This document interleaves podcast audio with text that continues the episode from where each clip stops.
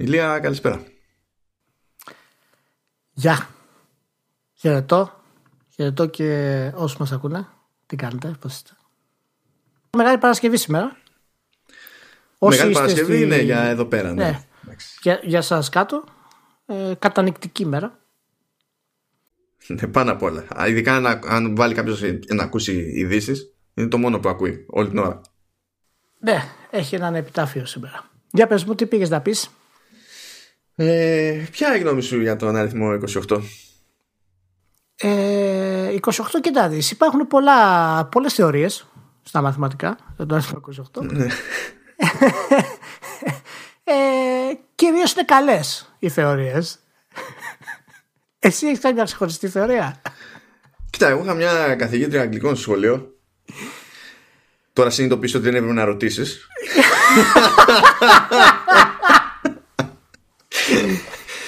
Είχα λοιπόν, λοιπόν. όντως μια, μια καθηγήτρια αγγλικών σχολείο που είχε, ναι. είχε σκαλώσει μια-δυο φορές. Δεν μπορούσε να αποφασίσει παιδί μου μεταξύ δύο αριθμών. Οπότε έλεγε 28 για να πιάσει και το 27 και το 28 δεν καταλάβαμε ποτέ που έγινε.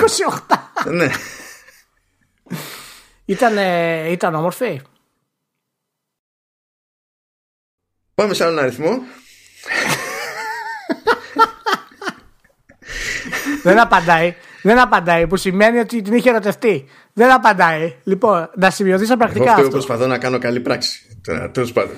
Okay. Τι καλή πράξη. Άσε την καλή πράξη. Τη δική σου την ξέρω. Ξέρω, είναι κόντρα λοιπόν. χαρακτήρα. Τι εγώ δεν έχω καταλάβει. Κόντρα ρόλος, ναι. OK, OK. Αλλά ναι. Φτάσαμε όπως και να έχει, ό,τι γνώμη και να έχει ο καθένας για τον αριθμό 28, φτάσαμε στο 28ο επεισόδιο Vertical Slice. Ούτε μια εισαγωγή δεν μπορούμε να βγάλουμε χωρίς να καταρρεύσουμε. 28 επεισόδια vertical slice και γινόμαστε όλο ένα και καλύτεροι. 28 και έχουμε φτάσει... επεισόδια. 28 επεισόδια. Είναι απίστευτο. Πόσο είναι αυτό, 22 χρονιά, πόσο είναι; Τι... Κοίτα, γενικά οι εβδομάδε στο έτος είναι 52. 50... Ε, τότε λάθος κάνω. Ε, λίγο, λίγο κάνεις. Ναι. Δεν ξέρω γιατί σου έχει φανεί αιώνα, ας πούμε, η κατάσταση. Πρέπει να το κοιτάξει λίγο αυτό. Μπορεί να όχι, κάποιο όχι, πρόβλημα. Όχι. Λοιπόν, 28 είναι πολύ καλός αριθμός. Να είστε καλά όσοι μας έχετε στηρίξει. Για εσά τα κάνουμε όλα δηλαδή. Εμείς τα ξέρουμε ήδη αυτά που λέμε. τα λέμε για, για, για να τα ακούτε, να τα ακούτε εσείς. Καλύτερη διευκρίνηση όλων εποχών. ε, αλλά όντως πραγματικά ευχαριστούμε πάρα πολύ και για τα likes και για τις κουβέντες και για όλα. Και ελπίζουμε να πάμε ακόμα, ακόμα καλύτερα. Μετά το 35 δεν συμμετράμε παραπάνω, γιατί έχω κόμπλεξ με την ηλικία. Λοιπόν, 35 δεν το έχει καταλάβει κανείς ηλικία ότι έχεις πρόβλημα με την ηλικία. Δεν το έχουν καταλάβει στο podcast. Οι κοντινοί μου το ξέρουν. Ναι. Και, δεν είναι, και δεν είναι κόμπλεξ. Το παίρνω πίσω. Είναι ευαισθησία για την πάροδο του χρόνου. Έχει μεγάλη διαφορά. Δηλαδή τώρα προσπαθείς να. Προσπαθώ να σε εντάξω να ξεκινήσει. Και σε στείλει millennial τώρα. Ε, ναι, ναι, ναι, εντάξει, κοίτα, έχω, έχω κάποιες άκρες. Εγώ είμαι hip, είμαι in. Ε, out, είμαι in.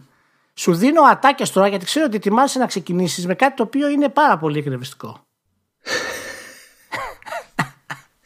Γιατί είναι εκνευριστικό, εσύ, συγγνώμη, συγγνώμη. Απλά υπάρχουν και άλλοι αριθμοί. Τι να γίνει, δηλαδή; Συμβαίνουν. Ναι, για, για πες μου, τι αριθμούς έχεις βάλει κάτω, ρε Μάνο, σήμερα.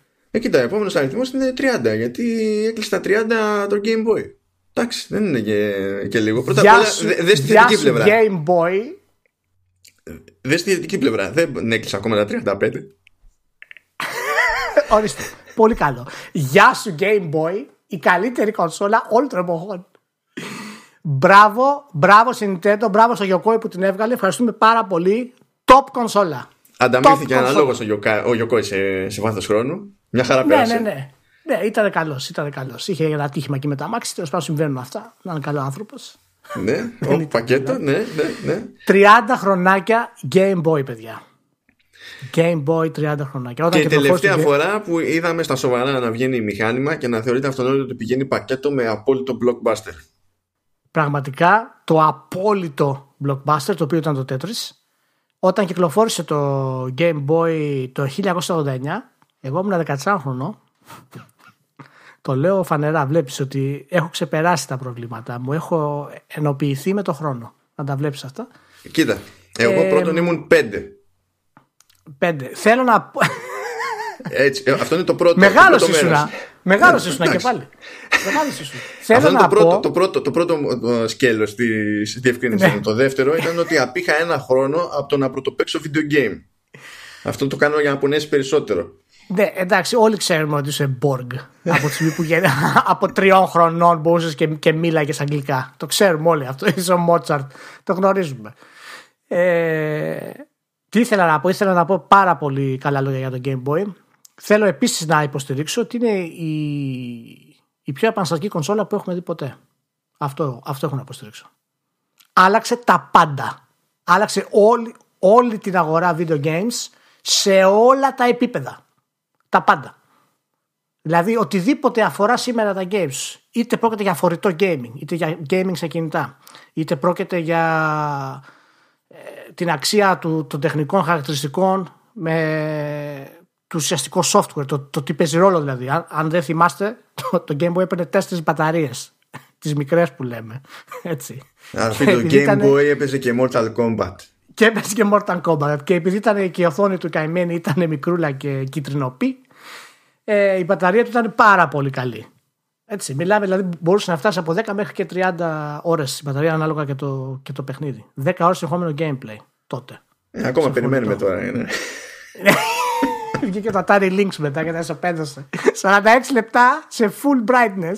ναι, ναι. Ήταν, ήταν, ήταν ίσα ίσα το Atari Lynx για να μην βγει το χειρότερο ever σε αυτό ναι. το ζήτημα το Game Gear. Δηλαδή ναι. έπαιζε και μια κόντρα, ξέρω εγώ, στο, στο περίπου. Ε, πραγματικά πιστεύω ότι πρέπει να είναι κατά πάσα πιθανότητα η πιο επαναστατική κονσόλα που έχουμε δει ποτέ. Δεν ξέρω αν θες να, να βάλουμε και το Wii σε αυτό το, το πράγμα. Το Wii ήταν, ήταν, ήταν, ήταν φαινόμενο, δεν ήταν επανάσταση. Θα το ήταν φαινόμενο, κάπως ναι. έτσι ήταν, το, το Wii. Ήταν μεγάλο. Φάνηκε ότι πάει να κάνει μια επανάσταση. Την έκανε έτσι τον πρώτο χρόνο. Μετά έγινε ένα φαινόμενο πολύ ωραίο που μεταμορφώθηκε στο Wii U δυστυχώς. Ναι. Αλλά πραγματικά πιστεύω ότι δεν ήταν τρομερό shift στη βιομηχανία, έτσι. Διάβαζα μια σχετική δημοσίευση στην αυτεμπορική για τα 30 χρόνια. Που είναι ό,τι χειρότερο μπορείς να κάνεις. Δηλαδή, γιατί το, το τμήμα το τεχνολογικό της ναυτεμπορικής γράφεται από άλλους. Προφανώς. Προφανώς. Και την ίδια μέρα είχα διπλό χτύπημα. Το ένα χτύπημα δεν κολλάει στο vertical slice, κολλάει στο command OS. Θα έχω και εκεί γκρίνια. Αλλά εκεί που ήταν για το, για το Game Boy, Σου λέει ότι ε, πριν βγει το Game Boy Nintendo έβγαζε τα Game Watch που είχαν, εντάξει, είχαν ένα βασικό πλεονέκτημα ότι δεν άλλαζα, ένα βασικό μειονέκτημα μάλλον. Δεν, δεν μπορούσες να αλλάζεις ξέρω, παιχνίδι, να πηγαίνεις από παιχνίδι σε παιχνίδι. Και λέω ναι, ήταν φοβερό μειονέκτημα για την Nintendo να σου πουλάει το ίδιο hardware ξανά και ξανά και ξανά και ξανά και ξανά και ξανά για πράγματα της πλάκας. ναι, ήταν μειονέκτημα το πρώτο φορητό video game όλων των εποχών στην ιστορία της τεχνολογίας και είχε μειονέκτημα. ναι, ναι, ναι. Αυτό. Τι λες, ρε παιδί μου, Αυτό, αφού τότε σκεφτόταν, αυτό σκεφτόταν όλη η αγορά. Έλεγε πότε θα έρθει το επόμενο βήμα για να γλιτώσουμε από τη, τη, τη φρίκη που τραβάμε με τα Game Watch. Και όλοι είχαν φανταστεί ότι ο διάδοχος θα ήταν κάτι σαν το Game Boy. Εντάξει, δεν δουλευόμαστε. δεν πρέπει να σου κάνει εντύπωση πάντως, γιατί είμαστε στην Ελλάδα. Στην Ελλάδα κατά μεγάλο ποσοστό, το μεγαλύτερο τέλος πάντων, δεν υπάρχουν εξειδικευμένοι να γράψουν τέτοια πράγματα. Οπότε στην αυτεμπορική προφανώς κάποια. Δεν ξέρω. κάποια φουρνιά εκεί μέσα θα μετέφρασε κάτι και θα το έβαλε έτσι. Εντάξει, Wikipedia αν άνοιξε η φουρνιά εκεί μέσα δεν θα έπεφτε πάνω σε τέτοια παπάντζα. Πώς θα το κάνουμε. Τέλος πάντων. Α το πάμε πέρα. Πάμε σε άλλα νούμερα. Λεφτά, λεφτά πολλά. Ναι, περίμενε πριν κλείσουμε το Game Boy, να θυμίσουμε γιατί είναι και αυτός ε, σημαντικό. Ήταν και το, η πρώτη κονσόλα που κυκλοφόρησε το πρώτο Pokémon στην ιστορία. Επίσης, ναι. πολύ σημαντική στιγμή γενικότερη. Και για την Nintendo φυσικά, η οποία μέχρι και σήμερα παραμένει από τις κορυφαίες σειρές σε πωλήσει όλων των εποχών. Έτσι. Και τρελό Οπότε... franchise, brand γενικά, ρε παιδί μου, ασχέτως medium. Ναι, ναι. Είναι ε, βέβαια, βέβαια. Εντάξει, είχε και το Super Mario Land, το. Θυμάμαι, ήταν... ποιο ήταν το Link's Awakening, νομίζω, ήταν. Που είχε στο... Το Super Mario Land εξακολουθεί και είναι τούμπανο παιχνίδι, αλλά το πραγματικό σοκ ήταν το Super Mario Land 2. Καλά, εντάξει. Εκεί, εκεί παθαίναμε ζημιές, όχι αστεία. Ναι, ναι, ναι, ναι. ναι. Ε, είπες, έχεις καλά νούμερακιά. Έχουμε νούμερα από όλους γιατί βγάλανε οικονομικά αποτελέσματα από Nintendo, Microsoft και Sony. Που από μαζί πάνε τα παιδάκια αυτά. Μαζί κατεβαίνουν να παίξουν στο προάβλιο, μου αρέσει. Ε, Εντάξει. Λίγες μέρες εδώ, λίγες μέρες εκεί. Γενικά όλοι καλά τα πήγανε, δεν έχουν παράπονο. Αλλά αυτό δεν σημαίνει ότι δεν υπάρχει χώρος για παράνοια σε κάθε περίπτωση. Εμένα αυτό δεν μου έκατσε περισσότερο. Δηλαδή... Είχαμε κάποιες ανομαλίες όταν μου είπες θα μιλήσουμε για τα οικονομικά. Λέω εντάξει, καλά τα έχουν πάει. Τι, τι θέλει να πούμε. Μετά τα διάβασα και κατάλαβα τι θες να πεις. Θυμάσαι που, που λέγαμε ότι δεν θα καταφέρει να πιάσει καθόλου στόχο για τις πωλήσεις του Switch Nintendo που δεν τον έπιασε, δηλαδή έκανε revise προς τα κάτω. Έκανε αλλά... revise προς τα κάτω, ναι. Αλλά, αλλά ήταν πολύ κοντά έτσι. Ναι, ναι, αυτό, αυτό ήθελα να πω. Ήταν πολύ κοντά και δεν έπιασε ούτε το, το revise στόχο, αλλά ήταν εκνευριστικά κοντά στο revise στόχο. Μιλάμε τώρα για 50.000 κομμάτια ξεκίνησε, πόσο ήταν. Ναι, ξεκίνησε με 18 εκατομμύρια που ήταν ο, ο στόχος ο, ο γενικός. Ε, έκανε revise στα 17 και έπιασε 16,95. Αν δεν ναι. κάνω λάθος. Ναι, δηλαδή... Μιλάμε απίστευτο, έτσι. Ναι, όντως. Όντως. Δηλαδή τα πήγανε. Είναι τρελό το πόσο κοντά πέσανε. Γιατί θυμάσαι ότι θεωρούσαμε αδιανόητο να το καταφέρουν να το προλάβουν αυτό το πράγμα. Βέβαια, μετά άρχισαν να πιάνουν πρωτιές από μήνα σε μήνα στο hardware και τώρα που έκλεισε, βγήκε νέα αναφορά της NPD ναι, ναι. για Αμερική. Ήτανε, ήτανε, μόνο αυτή είχε άνοδο στο hardware. Ήταν πρώτη πάλι. Απίστευτο. Απίστευτο πραγματικά. Και θυμάμαι, είχαμε πει τότε ότι θα πρέπει να υπάρξει η σύνδεση με κάποιο. Είχα πει εγώ με κάποιο Pokémon ή κάποια καλύτερη ανακοίνωση για το Pokémon, πιο, έτσι, κάποιο demo, ας πούμε, για να ανεβάσεις πωλήσεις του. Δεν έκανε τίποτα τέτοιο. Καλά, βγήκανε, βγήκανε τα Let's Go που πουλήσανε. Αλλά δεν είναι τώρα σαν να βγει legit, ναι. ναι.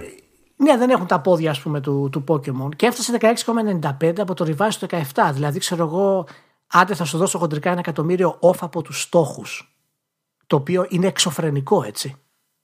Ναι, ναι, ναι. Και φυσικά και παρό... κατάληξη η αγορά απογοητεύτηκε παρό... 5% κάτω η μετοχή. το οποίο ήθελα να πω, αυτό γυρίζει ξανά στη θεωρία σου, ότι αρχίζει πλέον να έχουμε να μην υπάρχει κανένα νόημα ούτε στους στόχους του, του ποιους πιάνεις στην ουσία, ή ακόμα και όταν κάνεις revised για να είσαι καλύτερα στους στόχους, πιο πραγματικός δηλαδή, η αγορά θα τη δράσει αρνητικά. Ε, είναι ό,τι να είναι, είναι ό,τι να είναι. Το χρηματιστήριο ναι, ναι. έχει, πρώτα απ' όλα δεν έχει καμία ηθική. Αλλά εκτός ότι δεν έχει καμία ηθική, δεν έχει καμία επαφή με την κοινή λογική. Καμία, καμία. Κάνει ό,τι το κουστάρει. Ναι, ναι, ναι. Αυτό ναι, το είχαμε, το είχαμε ξανασυζητήσει, το είχες πει σαν, σαν θεωρία ότι ορίζει τις τις τύχες των εταιρεών πολύ περισσότερο από ό,τι παλαιότερα. Γιατί υπάρχει, δεν ξέρω, υπάρχει αυτό το τρέξιμο αυτή τη στιγμή. Το οποίο το έχουμε δει και με τα αποτελέσματα της Activision πρόσφατα, ας πούμε, το οποίο τρελάθηκαν γιατί έπιασαν ένα 8 εκατομμύριο λιγότερο ας πούμε, από, το, από, ό,τι, από ό,τι θέλανε. Και δεν, δεν θέλω να, έτσι, να γίνει πραγματικότητα, αλλά νομίζω η θεωρία σου αρχίζει και φαίνεται πολύ ιδιαίτερα, γιατί μιλάμε ότι η Nintendo βρίσκεται σε πιο υγιές περιόδους της ζωής της και οι αναλυτές ε, θεώρησαν ότι επειδή έκανε αυτή την, την αλλαγή ας πούμε στους, ε, στις πωλήσεις της ε, οι μετοχές της ήταν ε, για, για, να πέσουν 5%. Οπότε τι, τι έκανε; για, το, για, την επόμενη, για το επόμενο έτος έβαλε ακόμη χαμηλότερο στόχο στο hardware ενώ είχε να βγάλει κανονικό τίτλο Pokémon. για να πιάσει το στόχο να το ξεφτυλίσει, ξέρω εγώ, και μετά να λέει ε, ναι. και θα ανέβει μετοχή. Γιατί είναι όλοι ναι, οι στόχοι, δεν. Ναι, ναι, ναι, ναι, ναι, οπωσδήποτε. Γιατί έβαλε χαμηλότερο για να κάνω over-evaluate που λέμε μετά και να γίνει χαμός τι περίεργο και σχετικά ανούσιο πράγμα. Ναι. Όλο αυτό το. Τι και σχετικά ανούσιο πράγμα. Τέλος πάντων. Ε, αυτή, αυτή είναι η πρώτη ανομαλία. Είχαμε κι άλλη μία. Ναι, γιατί πέφτει ρε παιδί μου, δηλαδή, και θεωρείται η Nintendo ότι απέτυχε στους στόχους της. Και μετά έχεις τη Microsoft που. Μην το λες, δεν μπορώ. Ε, έχεις τη Microsoft που εντάξει πήγε, ανέβηκε πολύ σε cloud computing, ξέρω εγώ. Ανέβηκαν τα Windows και όταν το έβλεπα αυτό γραμμένο, οι περισσότεροι δημοσιογράφοι βάζανε σε παρένθεση ερωτηματικό. Δεν μπορούσαν να συλλάβουν τι παίχτηκε. Απίστευτο, έτσι. Ναι. Απίστευτο. Είναι στάνταρ, δηλαδή είναι σίγουρη η business, ρε παιδί μου εκεί. Ε, από εκεί και πέρα στο κομμάτι του, του Xbox έπεσε το hardware, ανέβηκαν τα services και το software revenue κτλ. Οπότε ναι. κανένα πρόβλημα. Πιάνει η κεφαλαιοποίηση ένα τρισεκατομμύριο η, η Microsoft. ε, δηλαδή από ξεκάρφωτο τελείως. Τελείως ναι, ναι, ναι. από την άνε. Από την άνε. Τελείως από την άνε. Δηλαδή πέφτει ε, το Xbox, ας πούμε, δεν ενδιαφέρεται κανείς στην αγορά για το ότι έπεσε το Xbox. Κανείς. τι πάνω πάει, τι κάτω πάει. Δεν τους ενδιαφέρει καθόλου. Να σου πω, είναι. Πώς το βλέπεις τώρα που είσαι και εσύ στα πράγματα αυτά πολύ μέσα, είσαι πιο ειδικός; Πώς δεν είναι αυτό όντως σημάδι ότι, έχει, ότι πάει σε καλό δρόμο με τα services; αυτό το πράγμα. Μα όλη η εταιρεία πάει στα services. Δηλαδή αυτό, αντα... ε, γι' αυτό το πράγμα ανταμείβεται συγκεκριμένα η Microsoft. Δείχνει ότι, ο, ο, ότι αρχίζει και πιάνει αυτό έτσι για τη Microsoft. Και, γιατί αυτό ήταν πριν, μέχρι πριν ένα χρόνο, ας πούμε, ήταν υποσυζήτηση και πολύ σημαντική τώρα απορία για το τι θα κάνει και πώς θα πάει, πώς θα αντιμετωπίσει τη Sony κτλ. Και, και φαίνεται ότι αυτή η μετάβαση τελικά που έκανε με το Xbox One X και τώρα που θα βγάλει το, το S, ας πούμε, χωρίς δισκάκι κτλ θα στηριχτεί και από τα ανεβασμένα της νούμερα στα services. Τα οποία τα services περιλαμβάνουν φυσικά και το Xbox Game Pass, έτσι, εννοείται. Καλά, ναι, μα δεν είναι. Πρέπει να σκεφτόμαστε ότι υπάρχει και το Azure, το οποίο Azure εμάς δεν μας νοιάζει. Μας τη ιδιότητε. Μοιάζει τους ναι, developers αλλά... όμως, γιατί οι developers ναι, ναι, το χρησιμοποιούν. Ναι.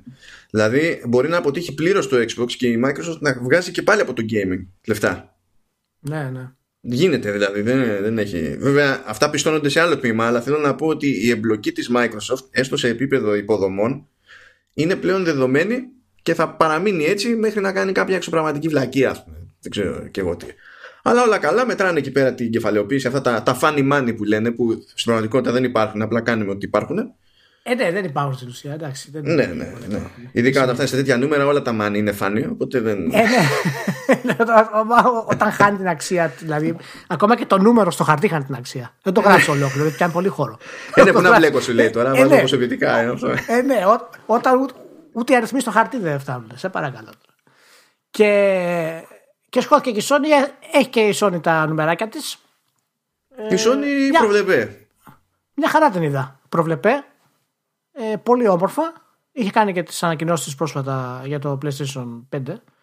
Ε, έσοδα έφτασαν 78 δις, 78 δις και Ούτε γάτα, ούτε ζημιά, ε. Ναι, δεν είχε εκεί πέρα κανένα περίεργο, ξέρω, τίποτα όχι, περίεργα από νερά. Απλά ζοριστήκαν εκεί στα περιθώρια κέρδου. Λογικό, γιατί είναι στη φάση που κάνουν τώρα τις μεγαλύτερες επενδύσεις για το επόμενο μηχάνημα. Οπότε αυτά τα ε, χρεώνονται ε, τώρα. Οπότε θα πέσει. Είχε πάρα πολύ καλό ότι οι συνδρομητές για το PlayStation Plus έχουν ανέβει. Το οποίο δείχνει, δείχνει και γενικότερα μαζί με συνδυασμό με τη Microsoft, δείχνει μια τάση του κοινού πλέον. Έτσι. Δηλαδή Μάλλον το έχουμε αρχίσει να το παίρνουμε σιγά σιγά χαμπάρι, ότι τα δισκάκια αρχίζουν και φεύγουν σιγά σιγά. Ανεβαίνουν και είναι και τεράστιο ποσοστό. Δηλαδή, ε, το νομίζω το νούμερο σε σχέση με αυτούς που έχουν μηχάνημα είναι τεράστιο. Ναι. Δηλαδή, μιλάμε για σχεδόν one to one. Σχεδόν. Ναι. Δεν είναι, ναι. αλλά πολύ κοντά, όχι, πολύ πιο κοντά από όσο περίμενα να είναι αυτό. Είναι ψηλό. Μα και, και η άνοδος τη Sony για, για, τα, για με τα νομεράκια της αυτή τη στιγμή ήταν, ήταν επίσης για το Game Software, οι πωλήσεις από εκεί δηλαδή και οι υπηρεσίες μέσω του, του PlayStation Plus. Που δεν είναι και. το PlayStation Plus, έτσι, που δεν, τώρα τέλος ναι. πάντων. Μην, ναι. το αλλήσουμε τώρα αυτό. Όχι, όχι, δεν Αλλά ένα, ένα, ένα point για το που κόλλαγε στην Nintendo, αλλά δίνει perspective και εδώ πέρα. Ναι. Οι συνδρομές στο Nintendo Switch Online είναι σχεδόν 10 εκατομμύρια. Αυτό το διάβαζα για να το πίστευα. Είναι 9,8 εκατομμύρια. Να σου πω, θα παρατηθώ έτσι. Θα παρατηθώ πραγματικά. Ε, να τη διώξουμε την Nintendo. Δεν, δεν είναι νούμερα αυτά που κάνει. Δεν έχω καμία λογική να κάνει νούμερα η Nintendo τέτοια στιγμή. Κανένας δεν θα πόνταρε σε αυτό το νούμερο μέσα σε διάστημα. Τώρα πλάκα κάνεις. Έτσι, κανένας και κανένα λόγο. Δεν έχει καμία σημασία. Εγώ να σου πω κάτι. Εγώ να σου πω κάτι. Εάν υπάρχει έστω και ένας στην Nintendo ο πίστευε ότι θα πιάσει 10 εκατομμύρια για το Switch Online, τι να σου πω, ρε παιδί μου. Εγώ δεν πιστεύω ότι υπάρχει ούτε ένας μες στην Nintendo. Ούτε το πιο αισιόδοξο σε αυτό το πράγμα. Αυτή τώρα σε αιτήσια βάση από αυτή την υπηρεσία θα βγάζουν 200 τόσα εκατομμύρια. Ε, φυσικά θα σου βάλουν κόψη σε παιχνίδι του NES. Είναι μεγάλη επένδυση. γι, αυτό, α, γι' αυτό μου θέλει δύο μοντελάκια Switch. Κάνεις εξελίξεις. Θα βάλει και οθονίτσα καλύτερη. Άρε Nintendo, αθάνατη. Είσαι super. super.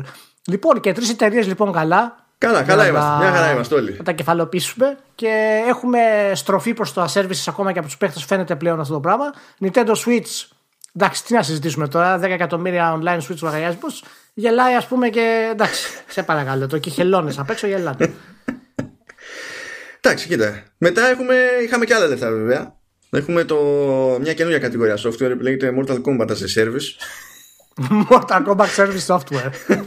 with, with, extra blood coming out of your mouth. ναι, που λέει, κοίταξε, μπορεί να σου έχουμε συλλεκτική που κάνει 200 ευρώ.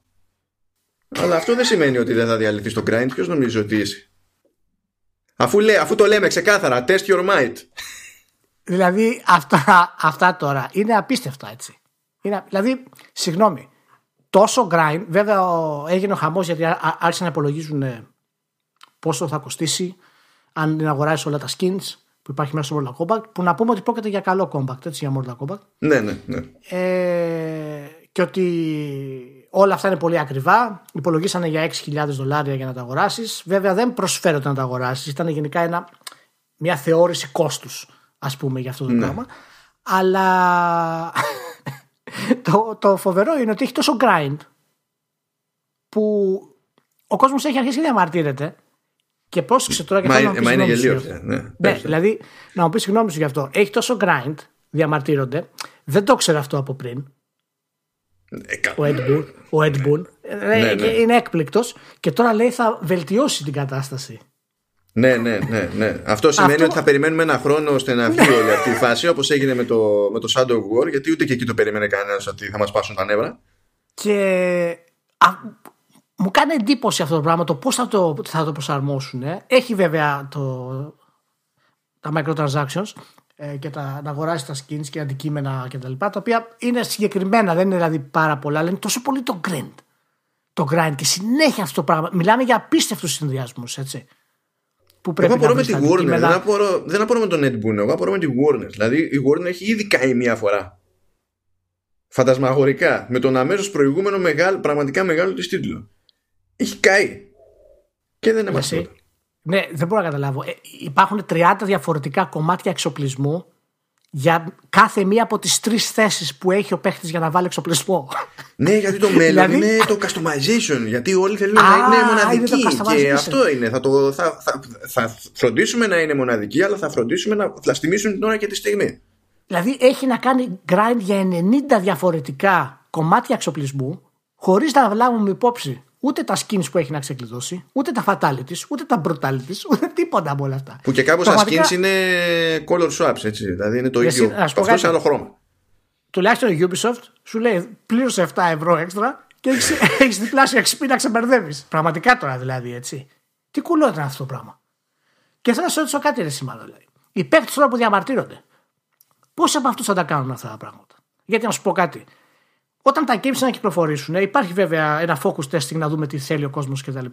Αλλά πολλές φορές είναι λάθος, καταλαβαίνω. Αλλά δεν μπορούμε να υποστηρίξουμε ότι και ο gamer ο ίδιος τα τρώει λίγο στο κεφάλι αυτά τα πράγματα με τις με τις τάσεις του. Δεν ξέρω πώς το εννοείς ακριβώς αυτό για να. Το εννοώ με το ότι δεν τιμωρεί με πωλήσεις τους τίτλους. Παραμένει πιστός. Ναι. Γίνεται αυτή η διαδικασία. Τώρα περιμένει να βγει το patch να, να το βελτιώσουν, να το κάνουν πιο εύκολο και μετά θα πει Α, μας ακούσανε. Θα αγοράσουν το επόμενο DLC. Δηλαδή, παίζουμε ρόλο και εμείς ως gamers στο η εταιρεία να πει Α, μας συμφέρει. Έχουμε χώρο να το κάνουμε αυτό. Εντάξει, ίσως εκεί είναι πολύ υπερβολικό, αλλά όσο εδώ έχουμε χώρο να το κάνουμε. Δηλαδή, ποιος σχεδιάζει 30 διαφορετικά κομμάτια εξοπλισμού για τρεις διαφορετικές θέσεις, εάν δεν έχει αυτό το πράγμα στο μυαλό του; Προφανές να τα έχει και αυτό κόστος έτσι, στο να φτιάξει το art και να κάνει και να δείξει. Δηλαδή, που, το οποίο κόστος στην πραγματικότητα το πληρώνουμε όλοι μαζί παρέα όταν πηγαίνουμε και παίρνουμε Mortal Kombat. Άσχετα με το αν θα ασχοληθούμε μετά με τα collectibles και δεν ξέρω και εγώ τι, ας πούμε. Ναι, στο τέλος θα γυρίσουμε να μας πούνε τα, τα games είναι τόσο ακριβά επειδή σχεδιάζουμε όλο αυτό το περιεχόμενο που πρέπει να το κάνετε monetize. Θα τρελαθώ. Η πλειοψηφία με τέτοια πράγματα δεν ασχολείται. Αλλά υπάρχει η λογική του white whale, στην οποία, στο οποίο white whale ελπίζει ο, ο developer. Ξέρει ότι ένα υποσύνολο θα ασχοληθεί και από αυτό το υποσύνολο, ένα ακόμη μικρότερο υποσύνολο του υποσύνολου, ε, είναι εκείνο που θα, θα στάξει λεφτά. Και θα στάξει λεφτά τόσο που θα αξίζει τον κόπο για την εταιρεία. Και δεν του νοιάζει ναι. μετά ότι θα, θα τσαντήσει όλο τον υπόλοιπο κόσμο. Μα ακριβώς αυτό το ποσοστό που θα αγοράσει είναι αρκετά μεγάλο για τα οικονομικά της εταιρείας, αλλά μικρό για το σύνολο των gamers. Οπότε, δηλαδή, κερδίζει απλά η εταιρεία οικονομικά και δεν την ενδιαφέρει τίποτα άλλο για το τι αντίκτυπο έχει. Ναι, γιατί στην ουσία δεν προσπαθεί να κοστολογήσει το, την κακή εντύπωση που αφήνει.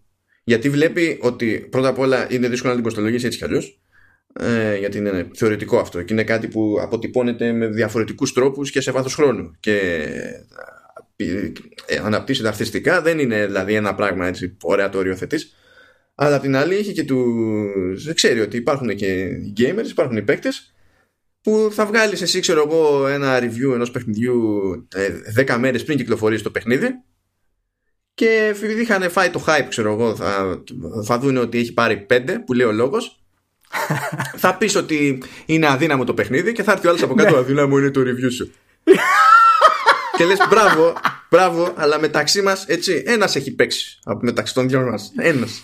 δηλαδή... αδύναμη, αδύναμη είναι η κριτική σου. ναι, ναι. Λες τώρα τι, τι περιμένεις; Θα το αναλύσουμε και αυτό.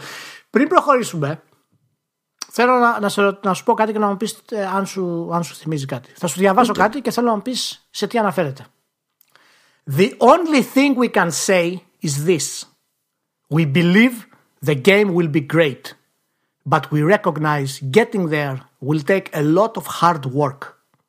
We want to do that work and we want you all to join us on the journey to get there. Α, θέλουμε να κάνουμε και εμείς δουλειά. Ποιο παιχνίδι είναι αυτό? Αυτό μπορεί να είναι για ένα μάτσο παιχνίδια. Πρώτα απ' όλα, α, θα είναι για το Anthem.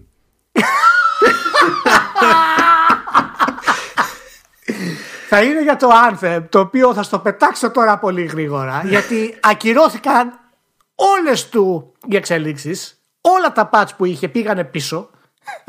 Ε, ναι, Ό,τι είχε κανονίσει. Το, το event, το Cataclysm που είχε, γιατί ήθελε και Cataclysm event να τα κάνει όλα χαμπό, πήγε πίσω και ναι, μαζί με μετά όλα είδε αυτά... ότι Cataclysm έγινε με το λανσάρισμα, οπότε σου λέει δεν χρειάζεται. Και, και μαζί με όλα αυτά πήγανε πίσω το Mastery System, το Guilds, το Legendary Missions Phase 2, το Weekly Stronghold Challenge, τα Leaderboards και διάφορα free play events. Όλα αυτά πήγανε πίσω τρία μηνάκια μετά την κυκλοφορία του παιχνιδιού το οποίο δουλεύανε πάνω στο content απίστευτα. Από το ότι πήγανε... χρειάστηκαν τρία μηνάκια για να το συνειδητοποιήσουν ότι πρέπει να πάνε πίσω. Ναι. αυτό που το πας. Και που, και που κατέληξε σε αυτό που λέγαμε. Ότι παιδιά, εμείς θέλουμε να κάνουμε τη δουλειά και θέλουμε όλοι να είστε μαζί μας αφού έχετε πληρώσει τα 60 ευρουλάκια ναι, ναι αυτό αυτοί το πληρώνονται ταξίδι... για να κάνουν τη δουλειά. Εμείς πληρώνουμε για να πάρουμε το παιχνίδι, αλλά πρέπει εμείς να συμμετάσχουμε σε αυτή τη δουλειά. Ναι, έτσι είναι. Αλλά χωρίς να πληρωνόμαστε. Εμείς συμμετάχουμε ναι, πληρώνοντας ναι. αυτούς. Ναι, ναι, ναι. Όχι, είναι, η δική μας ανταμοιβή μόνη είναι το, είναι το hype. Αυτό είναι. ναι, είναι πολύ καλή τακτική αυτή. Ε, λοιπόν, κοίτα να δεις. Alert Tour για την Bioware. The End. Λοιπόν, μέχρι το τέλος του χρόνου θα το, να το θυμάσαι. Δεν ξέρω τι λέει ο Casey Hudson. Αλλά η Bioware θα, θα εξαφανιστεί και σαν στούντιο. Είναι το, το, στο λέω αυτό 100%. Το, μπορεί να μείνει το logo. Ναι, μπορεί να μείνει σαν label, ας πούμε. Καλά. Ναι, label, Bioware label. Branded by Bioware, ξέρω εγώ. Αλλά σαν στούντιο να δουλεύει και τα λοιπά θα, θα διαλυθεί. Δεν, είναι, είναι τρομακτικός ο πόνος γενικότερα. Εγώ μετράω τις μέρες για να σκάσει νέα επίσημη δήλωση ότι φυσικά το Mass Effect δεν έχει, δεν έχει πεθάνει ως franchise. Φυσικά και έχει μέλλον. Είναι που ανάπτυξη. Κοιτάξτε, από τη στιγμή που ανακοινώνει το Jedi, το είπαμε και το Fallen Order και την προηγούμενη φορά το είπαμε, ε, και το πρώτο πράγμα που λέει είναι αυτό, δεν υπάρχουν microtransactions Νομίζω ότι έχει, έχει κλείσει το κεφάλαιο. Πραγματικά. Δεν ξέρουν τι να κάνουν. Ε, και μιας που το λέγαμε έτσι και έφερα και την Bioware στην όλη κατάσταση, υπάρχει και ένα ωραίο νιουζάκι και τη Respawn, το οποίο πάλι είχαμε προβλέψει ότι θα γινότανε. Ε, μα... ότι, το, ότι, ότι το Titanfall γουπ, πάει πίσω. Λέγανε όλοι, Α, θα γίνει ταυτόχρονα κτλ. Ναι, το μα έβγαινε, έβγαινε και η Respawn και έλεγε και ναι, ναι, ναι, ότι ναι. αναπτύσσεται και άλλος τίτλος Titanfall. Ναι, ναι, ναι, ναι. Και με το που σκάνε οι πρώτες ειδήσεις ότι έρχεται το Apex Legends και τα λοιπά και κυκλοφορεί, εμείς είχαμε κάνει και podcast και είχαμε παιδιά ξεχάστε το. Όχι, λέει, θα τα χρησιμοποιήσουμε τα έσοδα από εδώ, από εκεί και τα. Δεν υπάρχει περίπτωση. Και τώρα βγήκε ε, και ναι, επίσημα η Respawn και είπε, παιδιά, πάει. Έγινε το μπαμ, μυριστήκανε το χρήμα, κάνανε. Σου λέει, καλό, ακούγεται. Ναι, ναι. Πάμε. Ναι, καλά, δεν έχουν και επιλογή τώρα. Εγώ ναι. πραγματικά έχω αρχίσει και τους λυπάμαι αυτή τη στιγμή. Όπως θα λυπηθούμε και τους άλλους, θα αναφέρουμε σε λίγο. Μαζί, όλους μαζί δηλαδή. Mm. Γιατί αυτή η εταιρεία τώρα υπό την EA θα γονατίσει. Θα, θα τη γονατίσουν. Αυτό δηλαδή είναι, είναι tragic. Η πλάκα που είδαν ότι αυτό πάλι δεν είναι αυτά που λέγαμε για την παράνοια των αγορών. Που είδαν ότι δεν έχει με τον, το, το, το, τον ανωδικό ρυθμό τέλος πάντων ναι, που ναι, ναι. περίμενα να έχει σε αυτή τη χρονική φάση το Apex Legends και η αγορά έχει αρχίσει να ανησυχεί. Το, δηλαδή προς, έχει μια μηχανή που κόβει χρήμα, αλλά η αγορά ανησυχεί. Ε, ανησυχεί η αγορά γιατί, γιατί πρόκειται να γίνει. Άρα, ακόμα Άρα, περισσότερο πα, περιεχόμενο. Ακόμα περισσότερο crunch time. Συνέχεια. Εντάξει, καλά και, μόνο, που, και το, μόνο που κάνει τη δήλωση ότι είναι εντάξει τώρα και ε, πηγαίνουν σε δόσεις, υπολογίζουν τα updates για να μην καίγονται στο, στο crunch και διαλύονται οι υπάλληλοι κτλ. Αυτό μπορεί να είναι και famous last words. Την επόμενη φορά θα ακούσουμε κάτι σχετικό. Καλό ταξίδι. Έχω να πω να είστε καλά όλοι στη Respawn. Ε, πού είχαμε, είχαμε και αλλού crunch time. Τι γίνεται; Δεν είχαμε crunch time στην Epic Games. Η Epic Games είναι η καλύτερη εταιρεία ε, είναι, ναι, ναι, είναι η καλύτερη εταιρεία, φροντίζει για τους developers, δίνει λεφτά στους developers, δίνει καλύτερα ποσοστά στη Ubisoft η οποία δεν θα μπορούσε να, να ζήσει αλλιώς, γιατί όσο γνωστό ζει από ναι, τις εκδόσεις του PC ε, και δεν άντεχε άλλο τη καταδυνάστευση και τη, και τη ληστρική συμπεριφορά της Valve. Οπότε τη μία μέρα βγαίνει ρεπορτάζ ότι έχουν διαλυθεί στο crunch στην Epic Games ε, στο, σε middle και low level άμα γυρίσεις και πεις ότι και είσαι και συμβασιούχος άμα γυρίσεις και πεις παιδιά εντάξει μήπως να μην έρθω μετά από τόσες περιοδίες μην έρθω αύριο το αποτέλεσμα είναι συνήθως ναι ότι δεν θα ξανάρθεις ποτέ. Ναι ναι. Είναι, είναι δικαιότατη λοιπόν και στην Epic Games από ό,τι, από ό,τι βλέπετε. Μιλάμε για εβδομάδες ακούστηκαν από 70 ώρες μέχρι 100 ώρες. Ναι και για, εβδο, για εβδομάδες έτσι όχι ναι, ναι, ναι, ναι. έτυχε στραβή Μιλάμε για εβδομάδες. Λοιπόν, ξαναλέμε λοιπόν, πηγαίνετε στο, Gamers, στο Game Workers Unite, κάντε like σελίδες τους και διαδώστε την κατάσταση γιατί τα πράγματα είναι πολύ δύσκολα. Κοίτα, πολύ η, δύσκολα. Η, η, πρώτη πίκρα που τους έτυχε είναι επειδή, εντάξει, αυτό το κατανοώ μέχρι ένα σημείο έτσι, ότι δεν περιμένανε να κάνει μπαμ το Fortnite και έκανε μπαμ. Όταν δεν είσαι έτοιμος για κάτι τέτοιο, δεν είσαι έτοιμος για κάτι τέτοιο. Για μια περίοδο θα φας πίκρα, δηλαδή όποιος κι αν είσαι. Ναι, ναι, ναι, βέβαια. Okay. βέβαια. Αυτό, είναι, αυτό είναι απόλυτα κατανοητό. Αλλά πάλι καταφέρνουν έτσι και φτάνουν σε επίπεδο κακοδιαχείρισης, που μπορεί να σημαίνει αυτό ότι οι πάνω, οι ψηλά, έχουν, μπορεί να έχουν τη σωστή πολιτική. Αλλά δεν αρκεί να έχεις τη σωστή πολιτική, πρέπει να, τη, να την επιβάλλεις κιόλας. Διότι δεν γίνεται να πιστώ ότι δεν έχουν πάρει χαμπάρι ότι τραβάνε οι άλλοι τέτοιο κουπί από κάτω και φρικάρουν. Να κάνει το άλλος στο, στο QA testing, ας πούμε, και να βάλει τα κλάματα. Δηλαδή, επειδή έχει, έχει κάνει στα 12 ώρα και του λένε ότι Πού πας, έχει κι άλλο σήμερα, γιατί έχετε, έτυχε το τάδε και δεν φεύγεις μέχρι να βγάλει μάκρη. Διότι κάποιος παίρνει την απόφαση, Ωχ, βγάλαμε αυτό το, το feature και τρώμε κρά, άρα πρέπει τώρα να το αλλάξουμε. Γιατί και αρχίζεις και αναρωτιέσαι, με ποια λογική στήθηκε αυτό το feature, γιατί βγήκε έτσι, ποιος έχει δίκιο να διαμαρτύρεται, γιατί δεν γίνεται πάντα να έχουν δίκιο οι παίκτες σε οτιδήποτε τους ενοχλεί, γιατί το καθένα ενοχλείται από την άλλη. Κάποτε θα έχουν οι παίκτες, κάποτε θα έχει ο developer. Αλλά ακόμα και αυτό το έχουν χωρίσει. Σου λέει ότι έχουν διαφορετικές ομάδες να αναπτύσσουν και να συντηρούν διαφορετικές λειτουργίες του παιχνιδιού χωρίς να έχει ιδέα η μία τι κάνει η άλλη. Οπότε δεν υπάρχει κανένα συγκεκριμένο όραμα για το μηχανικό μέρος του παιχνιδιού, όπως αντιλαμβάνεσαι. Και έτσι ναι, όλο τέτοια θα γίνονται. Και όταν βγαίνει μετά και το Apex Legends και λες, Ω, κοίτα να δεις, αυτοί έχουν δουλέψει με το Respawn, το θέλουμε και εμείς αυτό το feature. Ναι, όταν θες να το βγάλεις σε χρόνο 0 και λειτουργήσει έτσι σπασμωδικά, θα τελειώσει πριν το crunch. Ε, να συμπληρώσουμε τώρα σε αυτό δηλώσεις το οποίο έχουν προέρθει μέσα από, το, από την Epic και την ομάδα του, του Fortnite. Έτσι. Μιλάμε ότι υπάρχει, ο μέσος όρος εργασίας στην εβδομάδα είναι 70 ώρες και υπάρχουν 50 μέχρι και 100 άτομα που δουλεύουν 70 ώρες την εβδομάδα. Υπάρχουν άνθρωποι που δουλεύουν 100 ώρες την εβδομάδα ε, αυτές είναι δηλώσεις από μέσα, έτσι δεν είναι απλά reporting. Είναι δηλώσεις ε, ανθρώπων ε, ανώνυμα φυσικά, έτσι. Μιλάμε ότι η απίστευτη δήλωση είναι η εξής. Η Epic τους δίνει απεριόριστη άδεια. Μπορούν να πάρουν άδεια, λέει, όσες μέρες θέλουν. Αλλά είναι αδύνατο, λέει, να πάρεις καθόλου. Τίποτα. Γιατί αν την πάρεις, λέει, όλη η δουλειά σου πέφτει σε κάποιον άλλον. Και κανένας δεν θέλει να φορτώνει τον άλλον. Άκου τι, άκου τι σύστημα έχει παίξει. Ακόμα και να μην σε νοιάζει αν θα φορτώσεις τον άλλον, γιατί θα πεις εντάξει, να πάω στον τάφο για να λειτουργήσει μια ιδέα στο, στο Fortnite στη τελική. Ε, αυτό δεν σημαίνει ότι ο άλλος δεν στραβώνει και ότι δεν δημιουργείται κλίμα εκεί γύρω μα... πάνω και που πίζουν όλοι.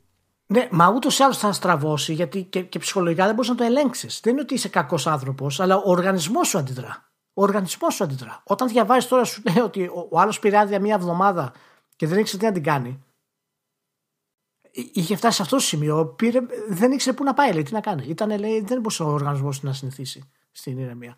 Λοιπόν, αυτό είναι το καλύτερο παιχνίδι στον κόσμο αυτή τη στιγμή, το πιο διάσημο τέλος πάντων, το καλύτερο και το πιο πλούσιο. Έτσι όπως είναι τα πράγματα, για να καταλάβετε, να πάρετε λίγο έτσι μια προοπτική του τι ακριβώς συμβαίνει.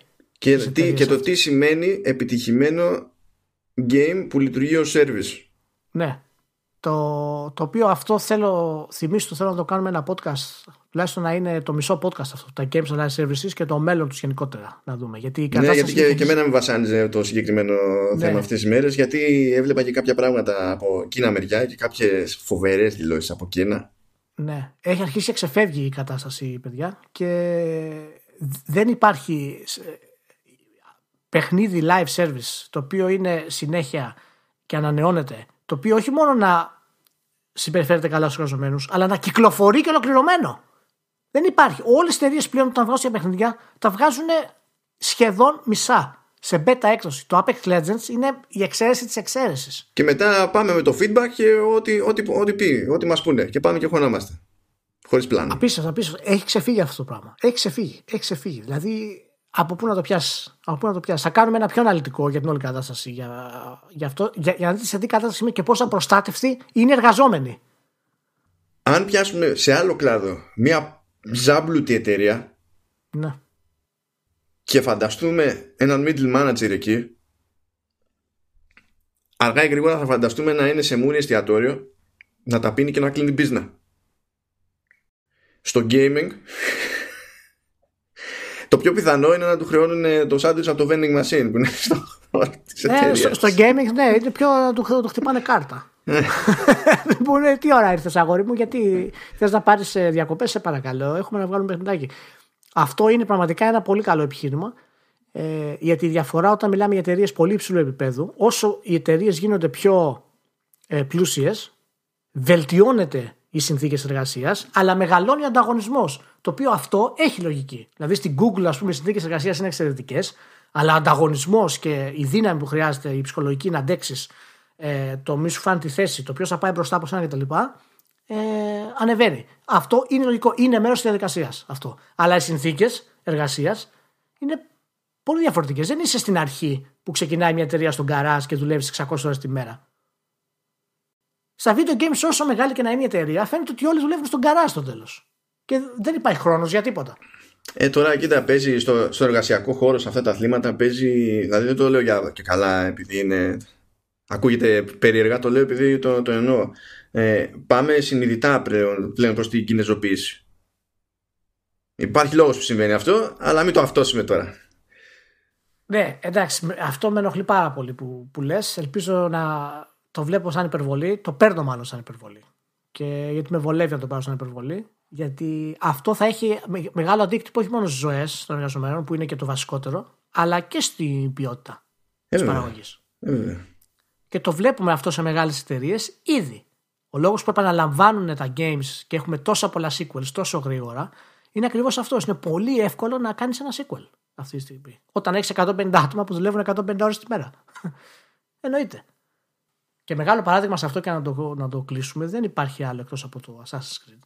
Γιατί το Assassin's Creed είναι τόσο αδιανόητο τέτοιο επίπεδο παιχνίδια, άσχετα αν είναι καλά ή όχι, όταν βγαίνουν με ελάχιστες εξαιρέσεις, είναι σεβαστά τουλάχιστον. Είναι OK παιχνίδια. Και Εκεί τουλάχιστον βγαίνουν... έχουν μοιρασμένο το φόρτο σε πολλές ναι. μεριέ όμως.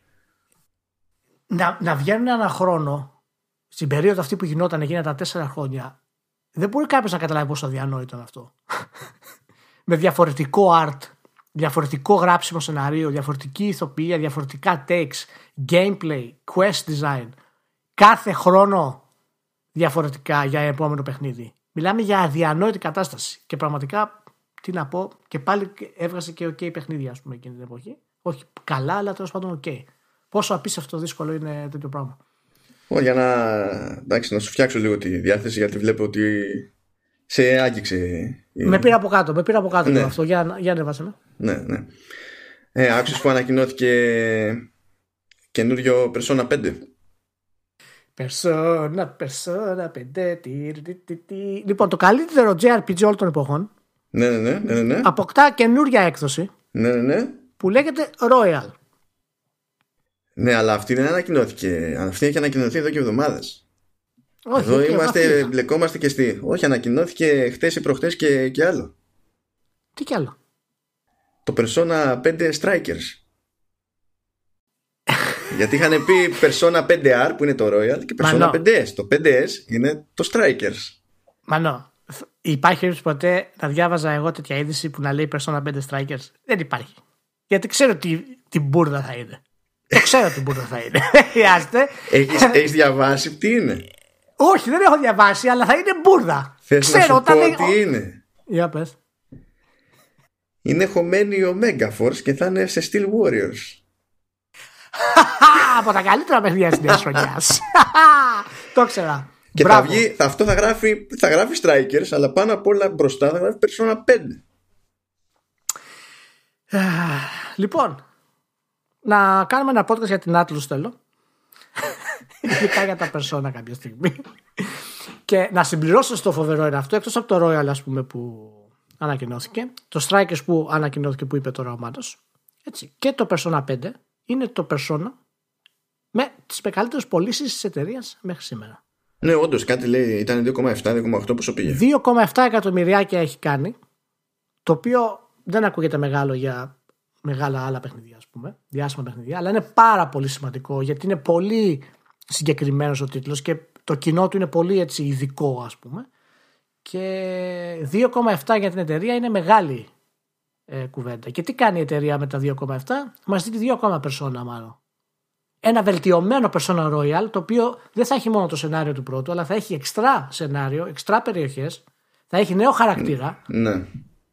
Ε, δηλαδή είναι πάρα πολύ καλές αυτές τι κινήσεις Atlus. Τις είχε κάνει και με το Golden στην ουσία που είχε βγει έκδοση του PSP για το Persona 4. Ε, και τώρα λέμε και για το Strikers. Πάμε πάρα πολύ καλά. Ανέβηκα πάλι. είναι πάρα πολύ καλά. πολύ ωραία. Τώρα ήθελα να ξαναπέσουμε. Όχι, όχι. Θα μείνουμε, θα, θα μείνουμε ωραία. Μην πέφτει κανένας, παιδιά. Ξέρω ότι είναι Μεγάλη Παρασκευή. Εσείς τα ακούτε βέβαια Δευτέρα του Πάσχα. Έχει αναστηθεί ο Ισού. Όχι και Δευτέρα του Πάσχα. Έχει... Τρίτη, τρίτη θα το βγάλω. Εντάξει, τρίτη θα το βγάλω. Καλά, α, Δευτέρα του ναι, Πάσχα. Ντροπή, ντροπή. Εντάξει. Θα έχουν χωνέψει το... Σωστά, θα έχουν χωνέψει και από το, και από το αρνάκι. Ελπίζω δηλαδή όταν ακούτε αυτό το podcast να έχετε χωνέψει με, με πόλικο τσατζικάκι. Πού θες να πάμε τώρα, έχουμε τα τελευταία έτσι νέα. Τα τελευταία. Κυκλοφόρησε το, το Days Gone που το περιμέναμε. Ναι, κυκλοφόρησε το, το Days Gone. Το έκανα review. Ρώτησε με ό,τι θέλεις για το καινούργιο αυτό παιχνίδι της Band. Mm. Που λέγεται Days Gone και είναι apocalyptic τρόμου Παναγία. Επειδή πολύ καλός άνθρωπος γνωστόν ε, έχεις πρόβλεψη για το από ποια ώρα gameplay και μετά θα σταματήσω να βαριέμαι;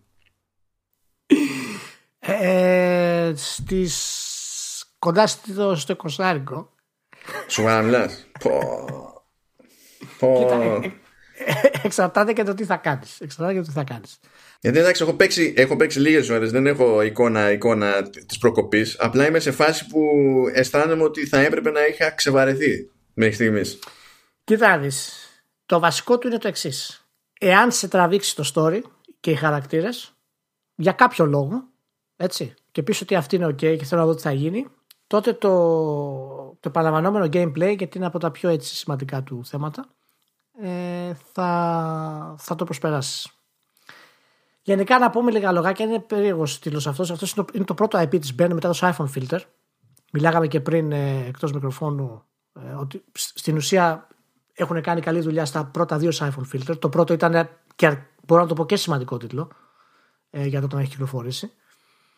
Ε, και το Days γενικά είναι ένα παιχνίδι με ανοιχτό κόσμο το οποίο έχει, έχει γίνει το τέλος ας πούμε, έχει έρθει το τέλος της ανθρωπότητας με έναν ιό ε, που κάνουν τους ανθρώπους σε μια μορφή ζόμπι, όχι την παραδοσιακή που ξέρουμε αλλά κοντά σε αυτή με κάποιες εξαιρέσεις και ο, ο παίκτης θα λαμβάνει το ρόλο του Deacon St. John ο οποίος είναι στην ουσία ζει μια ζωή παρανόμου με, το, με άλλους ας πούμε σε κλαμπ μηχανών κτλ. Και, και προσπαθεί και αυτός να βρει την, τη γυναίκα του η οποία έχει ξεκινήσει, έχει χαθεί, προσπαθεί τώρα να βρει βοήθεια κάνοντας διάφορα ας πούμε πέρα δόθε αποστολές, ε, Να είναι bounty hunter, να σκοτώνει από εδώ, σκοτώνει από εκεί. Μπαίνει στο κλασικό μοτίβο των open world παιχνιδιών. Και κοίτα να δεις, συνέχεια στο παιχνίδι καθώς έπαιζε έμενα μεταξύ να του βάλω ξεκίνησα από 8 να σου πω την αλήθεια. Μου έκανε πολύ καλή εντύπωση στην αρχή. Α, ακόμα και αυτό μου κάνει, μου, μου κάνει περίεργα γιατί επειδή είμαι νωρίς ακόμη ναι. και θεωρώ ότι έχουν, απετύχει, έχουν αποτύχει στο hook όχι στην ιδέα έχουν αποτύχει ναι. στο hook. Ναι. Θα σου πω ε, όταν ξεκίνησε το παιχνίδι και πολλοί κόσμοι θα το ξεκινήσει θα το καταλάβει αυτό όταν ξεκίνησε το, το παιχνίδι εκεί έφαγα ξενέρωμα κατευθείαν γιατί γενικά έχει κάποιες σκηνές που σου δείχνουν πράγματα τα οποία περίμενες να αποκαλυφθούν αργότερα. Σαν να έχει γίνει μια τράμπα, ας πούμε, σεναριακή. Και όταν ξεκινάει το παιχνίδι μετά, ε, εκεί άρχισε να με τραβάει εμένα περισσότερο. Ξεκίνησε το παιχνίδι ψηλά στην γνώμη μου, αλλά το σενάριο το είχα λίγο στην άκρη. Γιατί ήμουν σίγουρος ότι κάπως θα το φτιάξουν αυτό στη, στην πορεία. Και γενικά ο τρόπος του stealth, το πώς μοιάζει με το Last of Us, το πώς χειρίζεσαι το, το Deacon και στο πώς κάνεις crafting και είχε ωραία γραφικά ως, ως ένα σημείο τέλος πάντων. Η ατμόσφαιρα του μου άρεσε, ήταν ωραία. Ε, και σιγά σιγά ξαναπέφτει. Για επαλαμβανόμενο gameplay, για τον τρόπο που συμπεριφέρει ότι έχει κακό AI, ας πούμε. Καλά, με το, με το AI, με το AI διασκέδασα. Διότι από ένα σημείο και πια γινόταν κομμωδία. δηλαδή, να σου πω, κάνω, είμαι, είμαι σε κάτι φυτάκι πέρα, κάτι θάμνου και κάνω stealth kill σε, σε έναν και ο απέναντί του είναι τελείως απέναντί του, δηλαδή τον κοιτάζει και με κοιτάζει. Αλλά επειδή τεχνικώ αυτό που ξεκίνησα και όλο το animation είναι stealth kill, δεν έχει σημασία που με κοιτάζει, που είμαι στο cone of vision, δεν κάνει τίποτα. Δεν σημαίνει τίποτα. Αράζει εκεί και με κοιτάζει. Συνεχίζει. Και λέω εντάξει, κατάλαβα. Ναι, ναι. Ε, και υπάρχει. Κοιτάξτε, όσο προχωράει το, το Days Gone, συνέβη, και, συνέβη το εξής σε μένα. Ε, το gameplay έμεινε σταθερό, δηλαδή ήταν ας πούμε μέτριο προς ok ορισμένες στιγμές, κυρίως γίνεται καλό ε, όταν χρησιμοποιείς το stealth. Το stealth το έχουν πετύχει γενικά. Mm-hmm. Και έχεις ευχαρίστηση πολύ όταν κάνεις το stealth, γιατί έχεις διάφορα οπλάκια στην κατοχή σου. Τα headshot είναι πάρα πολύ ωραία, λειτουργούν super. Ε, Μπορείς να κάνεις διάφορες παγίδες. Ε, είναι, είναι, το stealth είναι, είναι ωραίο. Και το υπόλοιπο κομμάτι είναι επαναλαμβανόμενο. Δηλαδή και οι μάχες και οι αποστολές και τα λοιπά. Οπότε ενώ έπεφτε αυτό το κομμάτι άρχισα να βλέπω μια φοβερή προσπάθεια να κάνουν το σενάριο καλό. Δεν το κάνουν καλό, καλό να το ευχαριστηθείς, να πεις πω, πω τι χαρακτήρες είναι αυτή. Αλλά βλέπεις μια προσπάθεια, ρε μάνο, η οποία λες αυτοί οι άνθρωποι τώρα ή κρέμονται από, από μια κλωστή έτσι. Υπάρχει μια, θα το δεις όσο το προχωρήσεις, υπάρχει μια απόγνωση. Δηλαδή βλέπεις, ανεβαίνει η ποιότητα σιγά, το πώς συμπεριφέρονται οι χαρακτήρες, το πώς ε, εκφράζουν τα συναισθήματά τους μεταξύ τους, βελτιώνεται το γράψιμο. Σιγά σιγά. Στην αρχή δυστυχώς δεν είναι καλά αυτά τα πράγματα. Και καθώς προχωρούσε το παιχνίδι και φτάνει και σε ένα κέριο σημείο και γίνεται μια μεγάλη αλλαγή και πας σε ένα άλλο μέρος του χάρτη, το οποίο δεν ήταν διαθέσιμο από πριν, αλλάζει το στυλ του χάρτη, αλλάζει ο τρόπος που συμπεριφέρεσαι με τους εχθρούς γιατί μαθαίνεις κάποια πράγματα ε, βλέπω ότι άρχισα να βλέπω ότι υπήρχε ταλέντο σε αυτό το πράγμα. Δηλαδή υπήρχαν άνθρωποι που ήθελαν να δουλέψουν πάνω σε αυτό το πράγμα. Και έτσι έγινα προς το, προς το 7 για να με την ιδέα ότι δεν ήθελα να το τιμωρήσω γιατί το Days Gone είναι πολύ εύκολο να το τιμωρήσεις. Μπορείς να του βάλεις 5 Εντάξει, πέντε παρά είσαι... είναι. Δηλαδή, εντάξει. Εγώ σου λέω και, και πέντε μπορείς να του βάλεις. Γιατί άμα, άμα θες να είσαι αυστηρό. Απλά παρά είναι πια. Εντάξει, δεν πιστεύω. Ναι, ναι, ναι. Απλά εάν θες να είσαι αυστηρός, μπορείς να του βάλεις και πέντε. Και να, και να μην σου πει κάποιος, ξέρω εγώ, ότι έκανες χαζομάρα ή αν θέλει να είναι αντικειμενικός. Γιατί τα προβλήματα που έχεις στο gameplay είναι υπαρκτά. Αλλά είναι πολύ εύκολος τίτλος να το κράξεις και να σου πω κάτι. Μου έκανε εντύπωση, μάλλον τέλος πάντων το περίμενα κάπως, τα μεγάλα sites που βγάλαν το άχτη τους στο Days Gone. Δεν το βγάλανε κάπου... Δεν, δεν το... ήταν πολύ, δηλαδή εντάξει, είδα αρκετά εξάρια, τα οποία τα θεωρώ λογικά, αλλά είδα και κάτι τεσσάρια, κάτι πεντάρια που ήταν λίγο φάσμα. Μι, μι, μιλάω για τα τρία μεγάλα. Μιλάω για το GameStop που του βάλε 5, το IGN, το αδιανόητο, το IGN του βάλε 6,5 και του Eurogamer που δεν του βάλε τίποτα. Ναι. Το οποίο είναι, είναι το μέτριο αυτό, είναι το 6 ας πούμε του Eurogamer, παραδείγματος χάρη. Ναι, ναι, και βγάλαν όλο το άχτι τους αυτό, γιατί προφανώς δεν μπορούσαν να το βγάλουν αλλού, ας πούμε, σε αυτή την κατάσταση. Και έρχεται και δένει αυτό πολύ ωραία με το review που είχες κάνει εσύ του God of War. Το οποίο τους βάλει 8. Μόνο δεν είχα βάλει ήταν... 8. Πόσο είχε πάρει; Όχι, 9 τους είχα βάλει, δεν είχα βάλει 8. Α, 9 τους είχες βάλει. Ναι, 8 είχα βάλει στο Α. Horizon. Α, 8 είχες βάλει στο Horizon. Οκ, Mm. οκ. σε αυτό, σε αυτό έχεις πέσει καλά. Νόμιζα ότι είχες βάλει στο, στο, στο God of War 8. Όχι, όχι, όχι. Σίγουρα. Ναι, ναι, ναι, σίγουρα. Και ό,τι βλέπεις από άλλους τίτλους οι οποίοι το βάζουν έχουν κάποιο marketing budget φοβερό από πίσω και είναι μεγάλα franchise και τα λοιπά ε, τα προσέχουν καλύτερα. Στο Days Gone βγάλαν όλο τους το άχτη. Και θέλω να πιστεύω ότι θα είναι, είναι, ένα νέο λίγο franchise. Περίεργη η φάση. Πρώτα απ' όλα το Days Gone έχει το, το πρόβλημα που αδυνατεί να το δει άνθρωπος και να μην σκεφτεί ότι αυτό προσπαθεί να είναι περίπου The Last of Us. Ισχύει αυτό. Οπότε Ισχύει. φαντάζομαι ότι είναι εύκολο μετά να πέσει και ο άλλος σε τελείως διαφορετική ξέρεις, λούπα σκέψης για το τι πάει να γίνει. Και όταν οι, οι, οι ίδιοι developers στην ουσία έχουν, ε, ακόμα και στα μενού δηλαδή, έχουν πατήσει σε, σε, σε κάποιες γραμμές συγκεκριμένες, ξέρεις, μο- μόνο τους σου εντείνει αυτή, τη, αυτή την εντύπωση. Που είναι εύκολο μετά, ξέρεις, δηλαδή, μόλις το κάνεις αυτό το κλικ στο μυαλό σου, να, το Days Gone να καταδικαστεί στη- στο ρόλο του φτωχού συγγενή.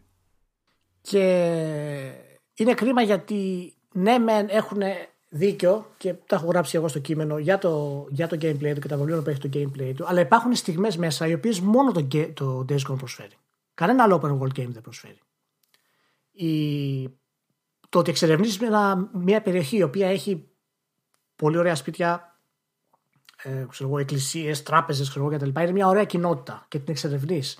Ε, Έχει απόλυτη ησυχία, έχεις όλους του εχθρού έχεις αποτελειώσει κτλ. Και, και ξαφνικά, ας πούμε, ακούς αυτόν τον απίστευτο ήχο των hordes να πλησιάζει, οι οποίες κινούνται δυναμικά μέσα στον χώρο.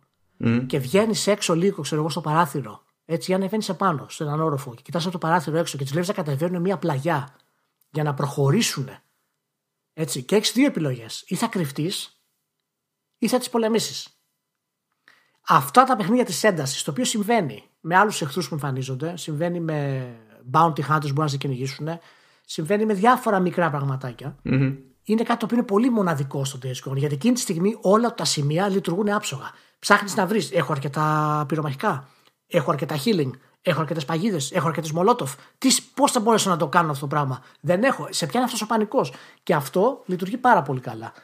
Ε, αλλά σου λέω, είναι περισσότερο το θέμα του, του 7 που του έβαλε, είναι περισσότερο ότι ήθελα να, να δείξω ότι τα καλά στοιχεία του, του παιχνιδιού ε, κρύβουν κάτι από πίσω. Και θέλω να πιστεύω, ευελπιστώ, να τους δώσουν λίγο χρήμα παραπάνω, λίγο χρόνο παραπάνω και η αλήθεια είναι ένα καλύτερο, ένα καλύτερο manager. Γιατί φαίνεται τις διαφορές που έχουν οι σκηνοθέτες μεταξύ τους. Είναι λίγο, είναι λίγο υπερβολικές. Δεν μπορούν να αποφασίσουν. Τώρα θα βάλουμε cutscene, τώρα θα κάνουμε αυτό. Μετά περνάει τρεις ώρες χωρίς σενάριο. Μετά, είναι τέτοιο. Είναι, είναι Ναι, περίεργο. ναι.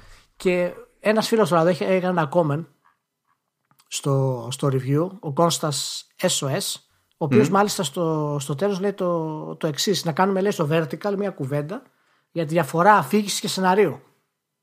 Ο οποίος πολλοί κόσμος λέει, ειδικά όσοι ασχολούνται μόνο με gaming, τι είναι να μπερδεύει. Το οποίο είναι πολύ καλό αυτό Ναι, το, το μπερδεύουν, είναι, είναι δεδομένο, με έχουν κράξει αυτό το πράγμα επειδή είχα γράψει κάπου, όπως είχες και εσύ σε αυτή την περίπτωση. Ξέρεις, στα θετικά Ναι. το ένα, στα αρνητικά το άλλο. Ναι, ναι, ναι. Και κάποιος είχε βρει και με έκραζε επειδή δεν γίνεται να έχω το ίδιο πράγμα λέει και στα αρνητικά και στα θετικά και λες. Υπάρχει λόγος. ναι. Είναι άλλο, σενάριο- έγραψα άλλη λέξη εδώ, άλλη λέξη εκεί. Ε, ναι, ναι, ναι. Το σενάριο λοιπόν, για να το πούμε να το ακούσει και οι φίλοι που μας ακούνε, ε, αφορά το πού πάει όλο το story. Δηλαδή, πόσο καλοί είναι οι χαρακτήρες, τι ιδέες έχει το σενάριο, έχει εκπλήξεις, έχει αλλαγές, έχει δράμα, είναι όλα καλά δοσμένα, έχει επαναλαμβάνεται, δεν επαναλαμβάνεται. Δηλαδή, πώς πάει. Η αφήγηση είναι πώς το δίνεις στο παίχτη. Δηλαδή, πόσα κάτι έχει, πόσο καλό ρυθμό έχει, και αν εμφανίζεται ας πούμε στην αρχή, αν εμφανίζεται μετά, πώς λέει τις αποκαλύψεις, με τι τρόπο τις λέει τις αποκαλύψεις, τις λέει δραματικά, τις λέει γελώντας, αν έχει πετύχει αυτά τα κομμάτια δηλαδή. Και αυτά είναι τελείως διαφορετικά πράγματα μεταξύ τους. Έτσι, για να φτιάξουμε κάτι που μπορεί να έχει ο άλλος στο μυαλό του σαν εικόνα πιο εύκολο. Ε, Ναι. το, το σενάριο είναι οι τελείες και αφήγηση είναι η σύνδεση των τελείων. Ε, πρέπει να βρούμε και, και σαν, και σαν ταινίες παραδείγματος χάρη το, μπορεί να πάρει το, το, πρώτο Matrix παραδείγματος χάρη το οποίο έχει απίστευτο σενάριο γιατί, γιατί έχει τρομερή ιδέα το σενάριο του και μετά η αφήγησή του είναι πάρα πολύ φοβερή είναι πάρα πολύ καλή γιατί ακολουθεί φοβερό ρυθμό μέχρι ο Νίο να αποκαλύψει τα, αυτά που είναι να αποκαλύψει να γίνει ο ξεχωριστός κτλ. Ο μοναδικός. Το 2 συνεχίζει να έχει καλό σενάριο. Γιατί επεκτείνεις αυτό το πράγμα. Έχουμε το νέο κακό που είναι ο Σμιθ, έχουμε την Oracle. Είναι, δηλαδή έχει καλό σενάριο. Αλλά η αφήγησή του δεν καταλαβαίνεις τι γίνεται. Είναι, είναι, είναι μπλεγμένα. Πας από ένα σημείο στο άλλο, μετά τρέχεις τηλεοφόρο. Εκεί δηλαδή, ήταν περισσότερο το τρίτο που τα, τα έκανε τόσο μαντάρα. Το, το, το τρίτο, άστο, μην το συζητάμε. ναι, το, το Αλλά μην μπερδεύετε, παιδιά, το σενάριο με την, ε, με την αφήγηση. Το σενάριο είναι η γενική ιδέα, το τι μας λέει το σενάριο και πόσο καλά είναι δοσμένο ε, με τους χαρακτήρες, πόσο καλοί είναι οι χαρακτήρες και τι ιδέες έχει το σενάριο. Και η αφήγηση είναι πώς το λέει κάποιος. Με τι τρόπο το λέει, με τι ρυθμό και αν έχει καλή ισορροπία. Αυτό αναφέρω ένα παράδειγμα, ας πούμε, μέσα στο παιχνίδι. Έχει ένα flashback το οποίο ε, θυμάται το γάμο του φτάνει στην εκκλησία ας πούμε και θυμάται το γάμο του με τη γυναίκα του τη Σάρα. Πριν φτάσει στην εκκλησία είναι πάνω στο, στη μηχανή και πηγαίνει και μιλάει με το φίλο του Μπούζερ με το ασύρματο και τον βλέπεις ότι είναι φορτισμένος. Λέει πρέπει να πάω μια τελευταία φορά εκεί. Το καταλαβαίνεις ότι και είναι μια ωραία στιγμή, είναι φορτισμένος ο χαρακτήρας. Φτάνει εκεί και η εκκλησία είναι γεμάτη με bounty hunters. Μέχρι τώρα δεν ήταν. Έγινε τώρα επειδή πήγες να κάνεις αποστολή. Τους σκοτώνεις. ναι.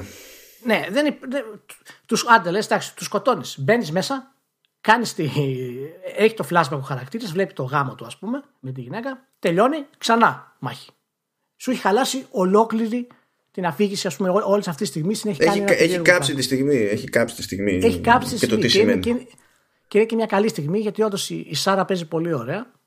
Ε, αλλά ναι, είναι, είναι παιχνίδι με αρκετά επαναλαμβανόμενα στοιχεία, αλλά με καλή ατμόσφαιρα. Αυτά γίνονται, Ηλία, όταν θέλεις να, να γράψει πολλές ώρες το, το κοντέρ και να έχει τέτοια τόσα στρέμματα. Ναι. Και, δεν είσαι, και, δεν, και ξέρεις ότι δεν μπορείς να έχεις το AI ακόμα και να έχεις την ικανότητα να έχεις το AI ξέρεις ότι δεν υπάρχουν οι πόροι να, να έχεις το AI που θα το κάνει αυτό να, να σταθεί Ήθελα να το, πω και αυτό το, στο, το, το μόνο δηλαδή πράγμα που έχει έναν αυτοματισμό που επηρεάζει τον κόσμο έτσι όπως το, το, το περιγράφεις ναι. ε, είναι, είναι τα hordes που έχουν μια δυναμικότητα. Δηλαδή τα hordes είναι ένας μηχανισμός που η λογική του ε, είναι τέτοια που λειτουργεί σε επίπεδο κόσμου. Αλλά σε επίπεδο χώρου και αναμέτρησης όλες οι ρουτίνες είναι σχεδόν ξέμπαρκες μεταξύ τους και εκεί είναι που καταραίει το, το πράγμα μάλιστα, μάλιστα για να καταλάβεις εγώ Hordes δεν πολέμησα ποτέ παρά μόνο εάν με οθούσε το σενάριο να το κανω γιατί η αίσθηση ε, του πόσο ευάλωτος γινόμουν εκείνη τη στιγμή να κρυφτώ και να βρω λύση ε, άσχετα αν είναι για, ξέρεις, για 10 δευτερόλεπτα ναι. αυτό, αυτό το spike που κάνει συναισθηματικά το θεωρούσα πολύ σημαντικό γενικότερα για τον κόσμο και τον χαρακτήρα από το να πάω απλά και να αρχίσω να, να τους βαράσουμε. Γιατί ξέρεις, το gameplay από στιγμή σε στιγμή δεν αλλάζει δυστυχώς. Έχεις κάποιες παγίδες, μπορεί να έχεις μια χειροβομβίδα, OK. Okay, αλλά και επειδή αυτά δεν έχουν καλό ρυθμό και τα παίρνεις αρκετά αργά, ε, είναι, ξέρεις, μπορεί να περάσεις κάποιες ώρες και να μην τα χρησιμοποιήσεις καθόλου. Ή μπορεί να μην συναντήσεις καθόλου hordes, ας πούμε. Γιατί είναι, οι hordes κινούνται δυναμικά στο, στο χώρο. Ναι. Ε, αυτή, αυτή η οργανικότητα σε τέτοια έκταση είναι που είναι κλασικό πρόβλημα σε, σε open world πάντως. Ναι, ναι. Και... Χρειάζεται, χρειάζεται πολλή δουλειά. Για και, να το... Εντάξει, δεν θα πιστέψει κανείς ότι θα το πω εγώ τώρα αυτό. Ε, νομίζω ότι ο, όλη η κατηγορία στο άθλημα έχει ναι. να μάθει πράγματα από το τμήμα Imagineering της, της Disney. Όχι επειδή είναι super cool το τμήμα να λέγεται Imagineering, και εσύ που είσαι, δουλεύεις εκεί είσαι ο Imagineer παρά, δηλαδή εντάξει είναι, είναι pretentious ακριβώς στο βαθμό που πρέπει αλλά αυτοί οι άνθρωποι έχουν να κάνουν με το σχεδιασμό των, των πάρκων και των, και των ατραξιών ε, εκεί επειδή αναγκαστικά περιορίζονται σε, ένα, σε μια συγκεκριμένη έκταση που δεν μπορεί να μεγαλώνει για πάντα, όσα λεφτά για να έχεις, ε, σου λέει: Έχω αυτό το χώρο και πρέπει να δουλέψω κάπως με αυτό το χώρο, να τον εκμεταλλευτώ με τον καλύτερο δυνατό τρόπο. Οπότε θα μπουν στη διαδικασία και θα σκεφτούν ότι όταν θα μπω εγώ σε ένα άλλο θεματικό χώρο του πάρκου, ε, πρέπει να παίξω με οπτικά τρικ ε, και διάφορα άλλα πράγματα, με, με κλίμακες και τα λοιπά, ώστε αν προχωρήσω μέσα σε αυτό το χώρο και στραφώ προς τα πίσω, σαν να θέλω να κοιτάξω στο προηγούμενο θεματικό χώρο από τον οποίο πέρασα, να μην μπορώ να δω τίποτα από εκεί, ώστε να πιστεύω ότι είμαι σε κάτι ξεχωριστό αυτή τη στιγμή που μιλάμε. Αυτό είναι που λείπει από το, από το open world. Αυτό είναι το crafting που λείπει από το open world και, προσ... και ε, αντικαθίσταται από κλίμακα. Κλίμακα, κλίμακα, κλίμακα. Είναι πολύ... Είναι πολλοί οι τρόποι που έχουμε, έχουμε προσπαθήσει να το λύσουμε αυτό το θέμα. Θα κάνω ένα παραλληλισμό τώρα με το πρώτο Assassin's Creed. Ε, επειδή και το Days Gone και το Assassin ήταν καινούργια franchises τα οποία ξεκίνησαν, τα οποία είχαν καθυστέρηση να βγουν και όταν βγήκανε τελικά ε, δεν είχαν αυτό το στοιχείο το φοβερό που περιμέναμε. Και το Assassin το πρώτο ας πούμε ε, είχε εκπληκτικό marketing. Και ήταν ένας από τους λόγους που έπιασε γιατί σαν παιχνίδι και μάλιστα ήταν και εγώ το είχα πιστέψει πάρα πολύ γιατί ήμουν τότε και στην Ubisoft στην αντιπροσωπεία της Ελλάδας και τεχνικά και σαν φιλοσοφία, σαν, σαν concept ε, το είχα πιστέψει και σε αυτό αποδείχτηκα σωστός γιατί έπιασε το σαν franchise. Το Days Gone. Κοίτα, είχε, ε... κάποια, είχε κάποιους νοητερισμού. Δηλαδή, εκτός του ότι. Καλά, ναι, ήταν ναι. να μην εντυπωσιαστεί από το animation που αυτό είναι τεχνικό ζήτημα. Ε, το, το λεγόμενο social stealth, ας πούμε, ήταν πρωτοτυπία για τη, ήταν για τη πρωτοτυπία. φάση. Είχε, είχε, είχε αυτά τα στοιχεία που ήταν πρωτοτυπία. Αλλά σαν gameplay περίμενα ότι θα είναι επίσης καλό. Έπεσα, έπεσα έξω σε αυτό το πράγμα. Αλλά είχε τους νεωτερισμού αυτούς. Είχε κάποια καλά στοιχεία. Το Days Gone μου θυμίζει περίπου το ίδιο πράγμα. Και θα σου πω γιατί. Εκτός το ότι, ότι έχει κάποιους νεωτερισμού στο gameplay, δηλαδή ξέρω εγώ, η χρήση της μηχανής, το upgrade που κάνεις, ε, τα hordes, η εξερεύνηση, η, η εναλλαγή αυτή του stealth και του sniping, όλα αυτά μαζί αλλάζουν ωραία αυτά τα πράγματα. Είναι βέβαια, ξέρεις, όπως είπαμε και πριν, επαναλαμβανόμενα, γιατί δεν υπάρχει αρκετό, αρκετή ποικιλία. Αλλά αν παρατήρησες τους τελευταίους δύο μήνες, τρεις, τρελαθήκαμε στο σπρόξιμο, στο marketing. Εγώ είχα πάθει σοκ. Κάθε μέρα ε, έπαινα στο Ιντερνετ και είχε ένα νέο βίντεο για το. Ε, μα έπρεπε. Δεν λέγαμε παλιότερα ότι για, να, για τόσο κοντά που ήμασταν στην κυκλοφορία μερικούς μήνες πριν, ότι δεν βλέπουμε πολύ σπρόξιμο ναι. και είναι παράλογο με τέτοια απόσταση να μην βλέπουμε. Ε, το είχαν όλα για το τέλος. Ναι. Το κάνουν όλα για το Και μάλιστα τα βγάλαν όλα. Βγάλανε τα βίντεο τα οποία είναι σημαντικά. Το γάμο, τα flashback, όλα αυτά τα βγάλανε για την πρόθεση. Γιατί ξεκίνησαν αργά τη διαδικασία αυτή. Σε αντίθεση με το Assassin's Creed το οποίο είχε χτίσει φοβερό hype. Θυμάστε τα, τα τρέλερ που είχε βγάλει τότε, ας πούμε. Ναι, ναι. Και, και τώρα και έτσι το Days Gone πήγε αργά σε αυτό το πράγμα. Ήταν γενικά η όλη του η, η ανάπτυξη. Καταλαβαίνετε ότι μέχρι το τελευταίο κομμάτι ήταν δύσκολη πολύ. Και γι' αυτό τελειώνω και το review και λέω ότι ξέρεις, ή θα το κάνανε ή θα πεθαίνανε, ας πούμε, στο τέλος. Στην ουσία αυτό το παιχνίδι. Και αυτό εμένα με άγγιξε γενικά σαν προσπάθεια, ρε παιδί μου. Και θεωρώ ότι γενικά και σαν κριτική είμαστε πολύ. Καλά, εγώ πρώτος από όλους από παλιά, ας πούμε. Είμαστε πολύ έτσι αυστηροί και σε κάποια θέματα έχω αρχίσει και τα βλέπω έτσι πιο συνολικά, ας πούμε. Με ρωτάνε κάποιοι φίλοι στο τέτοιο αν αξίζει να το αγοράσει, ας πούμε, κάποιος. του λέω. Εντάξει, του λέω αυτό προσωπική του λέω άποψη του καθενός. Ναι, προφανώς. Ναι. Αλλά τουλάχιστον του λέω, αν πέσει τιμή και σου αρέσει ο κόσμος γενικότερα, πιστεύω θα του, θα του αρέσει αυτό. Ε, ναι, αυτά χοντρικά για το Days Gone και συνδυασμό με το Assassin's Creed. Αλλά για το Open World που, που είπες, ε, το Grand Theft Auto που είναι από τα μεγαλύτερα, από τα franchises είναι το μοναδικό που έχει κάνει τη λιγότερη εξέλιξη σε αυτό το κομμάτι.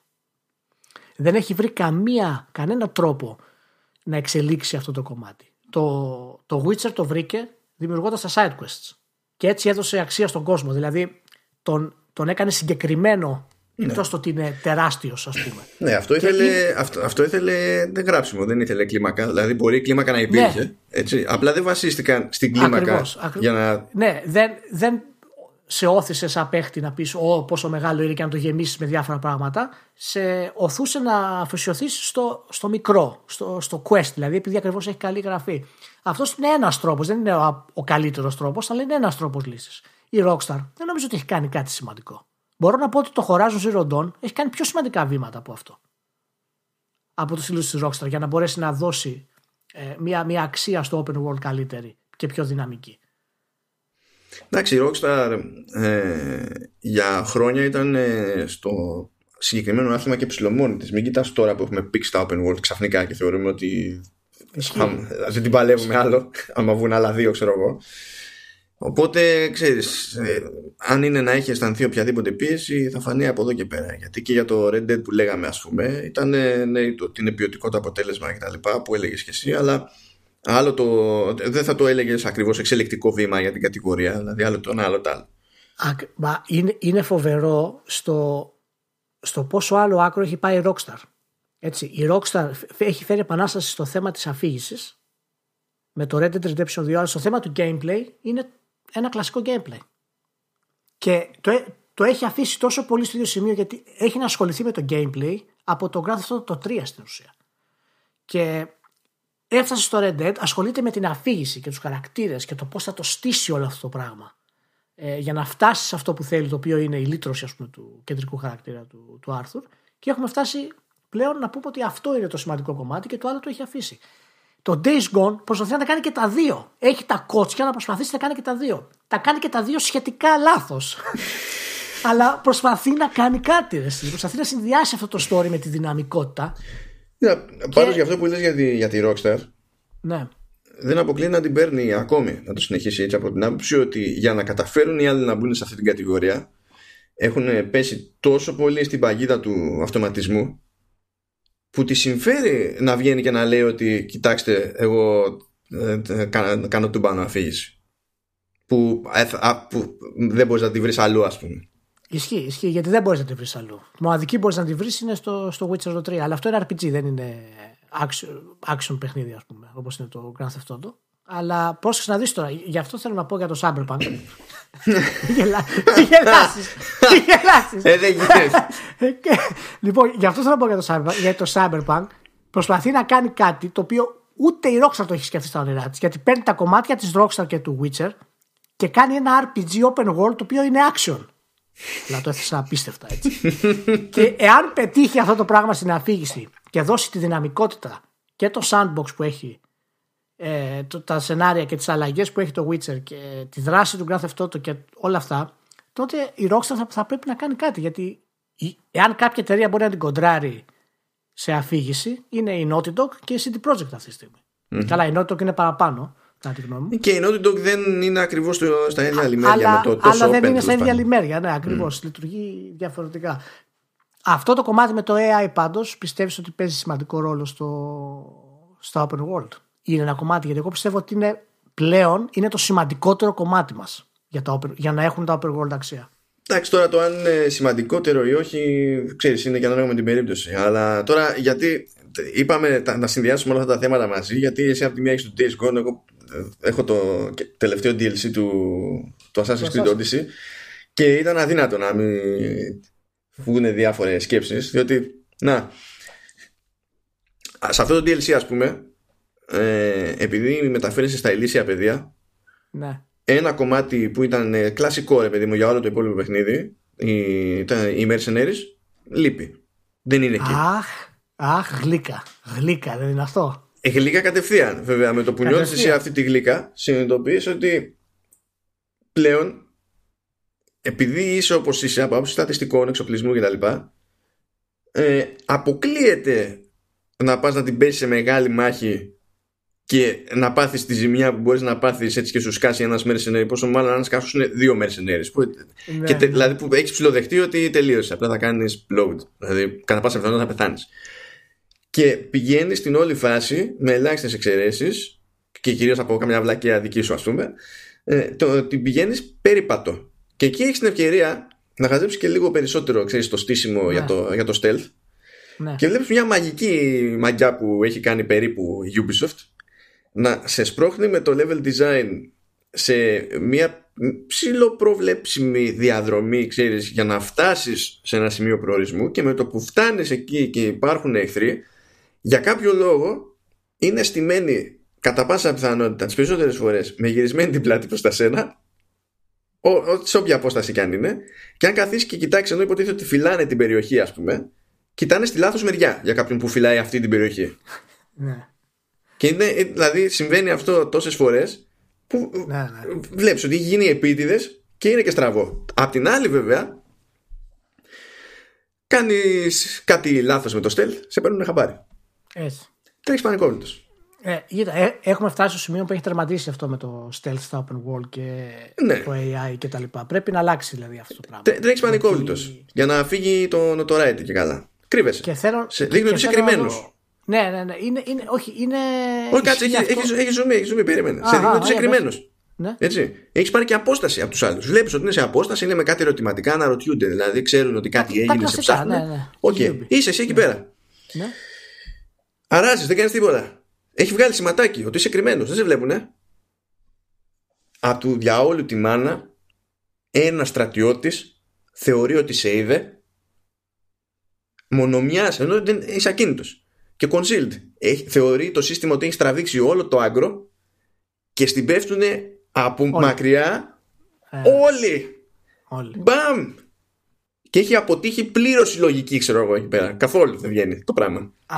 αυτά, είναι και τα, αυτά είναι και τα προβλήματα τα οποία ξέρεις όταν κάνεις κριτική για τέτοια παιχνίδια πρέπει να είσαι αναγκασμένος πλέον να σκεφτείς πιο συνολικά. Γιατί αν το κρίνεις μεμονωμένα θα πρέπει να το θάψεις.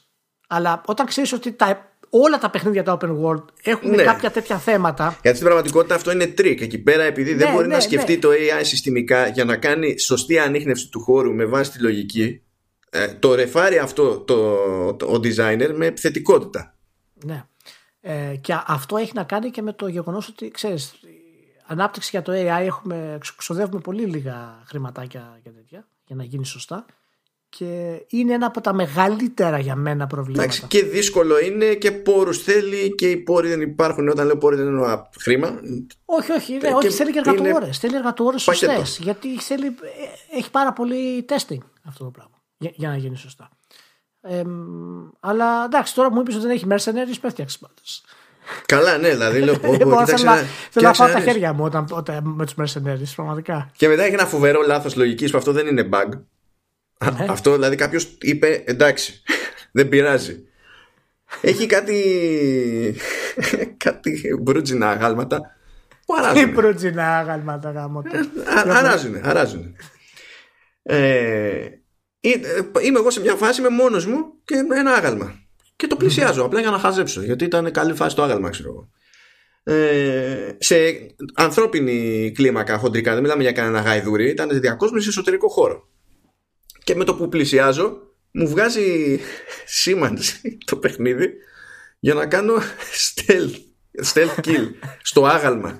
Και λέω, τι, για, γιατί δεν... Πηγαίνω λοιπόν, καρφώνω το άγαλμα, ζωντανεύει το άγαλμα και ξεκινάει ξυλίκι. Λες, οκ, το πιάσαμε, αλλά γενικά μου πέταξε spoiler μόνος σου στο πρώτο, την πρώτη φορά που πέφτω πάνω σε αυτόν τον τύπο εχθρού. Ναι. και μετά έχει το δεύτερο σοκ. Εγώ είμαι με κάτι daggers που κάνουν poison damage. Και έκανα poison damage στον μπρούτζο, Ηλία. Τι πιο λογικό. Τι τάγκερ είναι αυτό, δηλαδή τι poison είναι αυτό. δηλαδή μπήκες μέσα στη χημική ένωση σύνθεση του Μπρούτζου και το διέλυσες. Τώρα που είπες αυτό, να πω και μια δική μου φάση στο Days Gone που ήμουν πολύ νουμπάς. Ε, δεν υπάρχει αυτό το πράγμα. Είμαι με τη μηχανή και πηγαίνω και χρειάζομαι καύσιμα. Κατεβαίνω από τη, από τη μηχανή, φτάνω, βλέπω να έχει ένα μεζινάδικο, παιδί μου. Κατεβαίνω. Μερικές φορές είναι γεμάτο με φρίκερ, ας πούμε, το μεζινάδικο. Άλλες φορές έχει κάποια φωλιά που πρέπει να φάσει, είναι κάπως έτσι. Τέλος πάντων, με το που πάω εγώ, κοιτάω αυτό το βενζινάδικο, έχει τρεις φωλιές. Αυτές και μέσα στις φωλιές κάνουν, ε, κοιμούνται οι, οι freaker ε, την ημέρα και βγαίνουν τη νύχτα στην ουσία. Αυτές πρέπει να τις φά. Όταν τις καις όμως, mm. αυτοί βγαίνουν έξω. Ναι, ναι, λογικό. Λοιπόν, οπότε εντάξει, εγώ είμαι προετοιμασμένος, έχω βρει και τα σημεία μου του stealth, έχω πάρει το σναϊπεράκι μου, έχω ετοιμάσει και τις μολότοφ. Είμαι OK. Okay. Αρχίζω λοιπόν και τις τρώω. Με το που πετάω την πρώτη, βγαίνουν τα πρώτα φρίκες, αλλά Ακούω ένα απίστευτο θόρυβο από πίσω μου. Βγάζω μια κραυγή κανονική στο σπίτι και γυρίζω και έρχεται κατά πάνω μια αρκούδα η οποία είναι, έχει γίνει φρίκερ τρέχει από παντού σάλια αίματα κτλ. μου δίνει μία, μου τρώει τη μισή ενέργεια. Έρχονται οι φρίκες, έχω φάει την απόλυτη ήττα. Εν τω μεταξύ, φωνάζω γαμώ το κερατό μου, λέω θα πεθάνω. Γυρίζω το ραχτήρι και αρχίζω και τρέχω στο δάσος. Μετά από λίγο ξεφεύγω από την όλη φάση. Σταματάει το άγκρο, ρε παιδί μου, αλλά έχω φτάσει για όλη τη μάνα. Δεν γυρίζω πίσω πάνω τη μηχανή. το ξεχνάω ότι έχω μηχανή. Και προχωράω και αρχίζω και τρέχω με τα πόδια να φτάσω στο κάμπ. Ένα κοντινό κάμπ. Μου πήρε 30 λεπτά, όχι 30 λεπτά, 20 λεπτά με τα πόδια. και 20 λεπτά και την ώρα που το κάνω σκέφτομαι. Καλά ρε παιδί μου, δεν έχει ξανατύχει να έχω τόσο, να είναι τόσο μακριά το κάμπ. Γιατί, γιατί είναι τόσο μακριά αυτή τη φορά το κάμπ, τι έχει παίχτη; και με το που φτάνω στο κάμπ συνειδητοποιώ ότι έχω ξεχάσει τη μηχανή πίσω στο βενζινάδικο. Εντάξει, για πάντα είχες μείνει στην αρκούδα στην πραγματικότητα. Εσύ από ήταν, το σημείο και δεν σταμάτησε να σκέφτεσαι. Ήταν ο απόλυτος εξωτελισμό και για να κλείσει το όλο θέμα, πάω μέσα γιατί άμα πληρώσεις το μηχανικό, σε φέρνει πίσω. Και πάω μέσα και από αντανακλαστικά έχω αγοράσει όλα, όλα τα καύσιμα, έχω αγοράσει silencers, healing kits. Γιατί πάντα αυτό κάνω. Όταν πας σε ένα κάμπ, κάνω πάντα αυτό. Και όταν πάω να του πω να μου φέρει τη μηχανή, δεν έχω λεφτά. Θα ξανατρέξω, θα ξανατρέξω πίσω όλη τη διαδικασία να πάω φέρω τη μηχανή. Τελείως νουμπάς, αδιανόητο. Νομίζω έκλεισα με αυτό το πράγμα. Ήταν απίστευτο. Λοιπόν. Ωραία. Λοιπόν, ε, ευχαριστούμε που ήσασταν μαζί. Άλλο ένα vertical έφτασε στο τέλος. Λοιπόν, εγώ θα σας πω τώρα που ξεκίνησε τις χαιρετούρες, θα τον κόψω να σας πω ότι είχαμε άλλο ένα πάντα θεματάκι. Με, πάντα με κόβει. Όποτε κάνω χαιρετούρα, πάντα ναι, με ναι. κόβει. Είχαμε ένα θεματάκι ακόμη. Είχαμε θεματάκι ακόμη. Το οποίο δεν με πειράζει. Δηλαδή. Τι θέλω να βολεύει, βολεύει και για άλλη, και για άλλη Αλλά είναι γελίο το ότι. Το, όπως ξέχασε τη μηχανή, είναι γελίο ότι ο συγκεκριμένος ξέχασε αυτό το θέμα.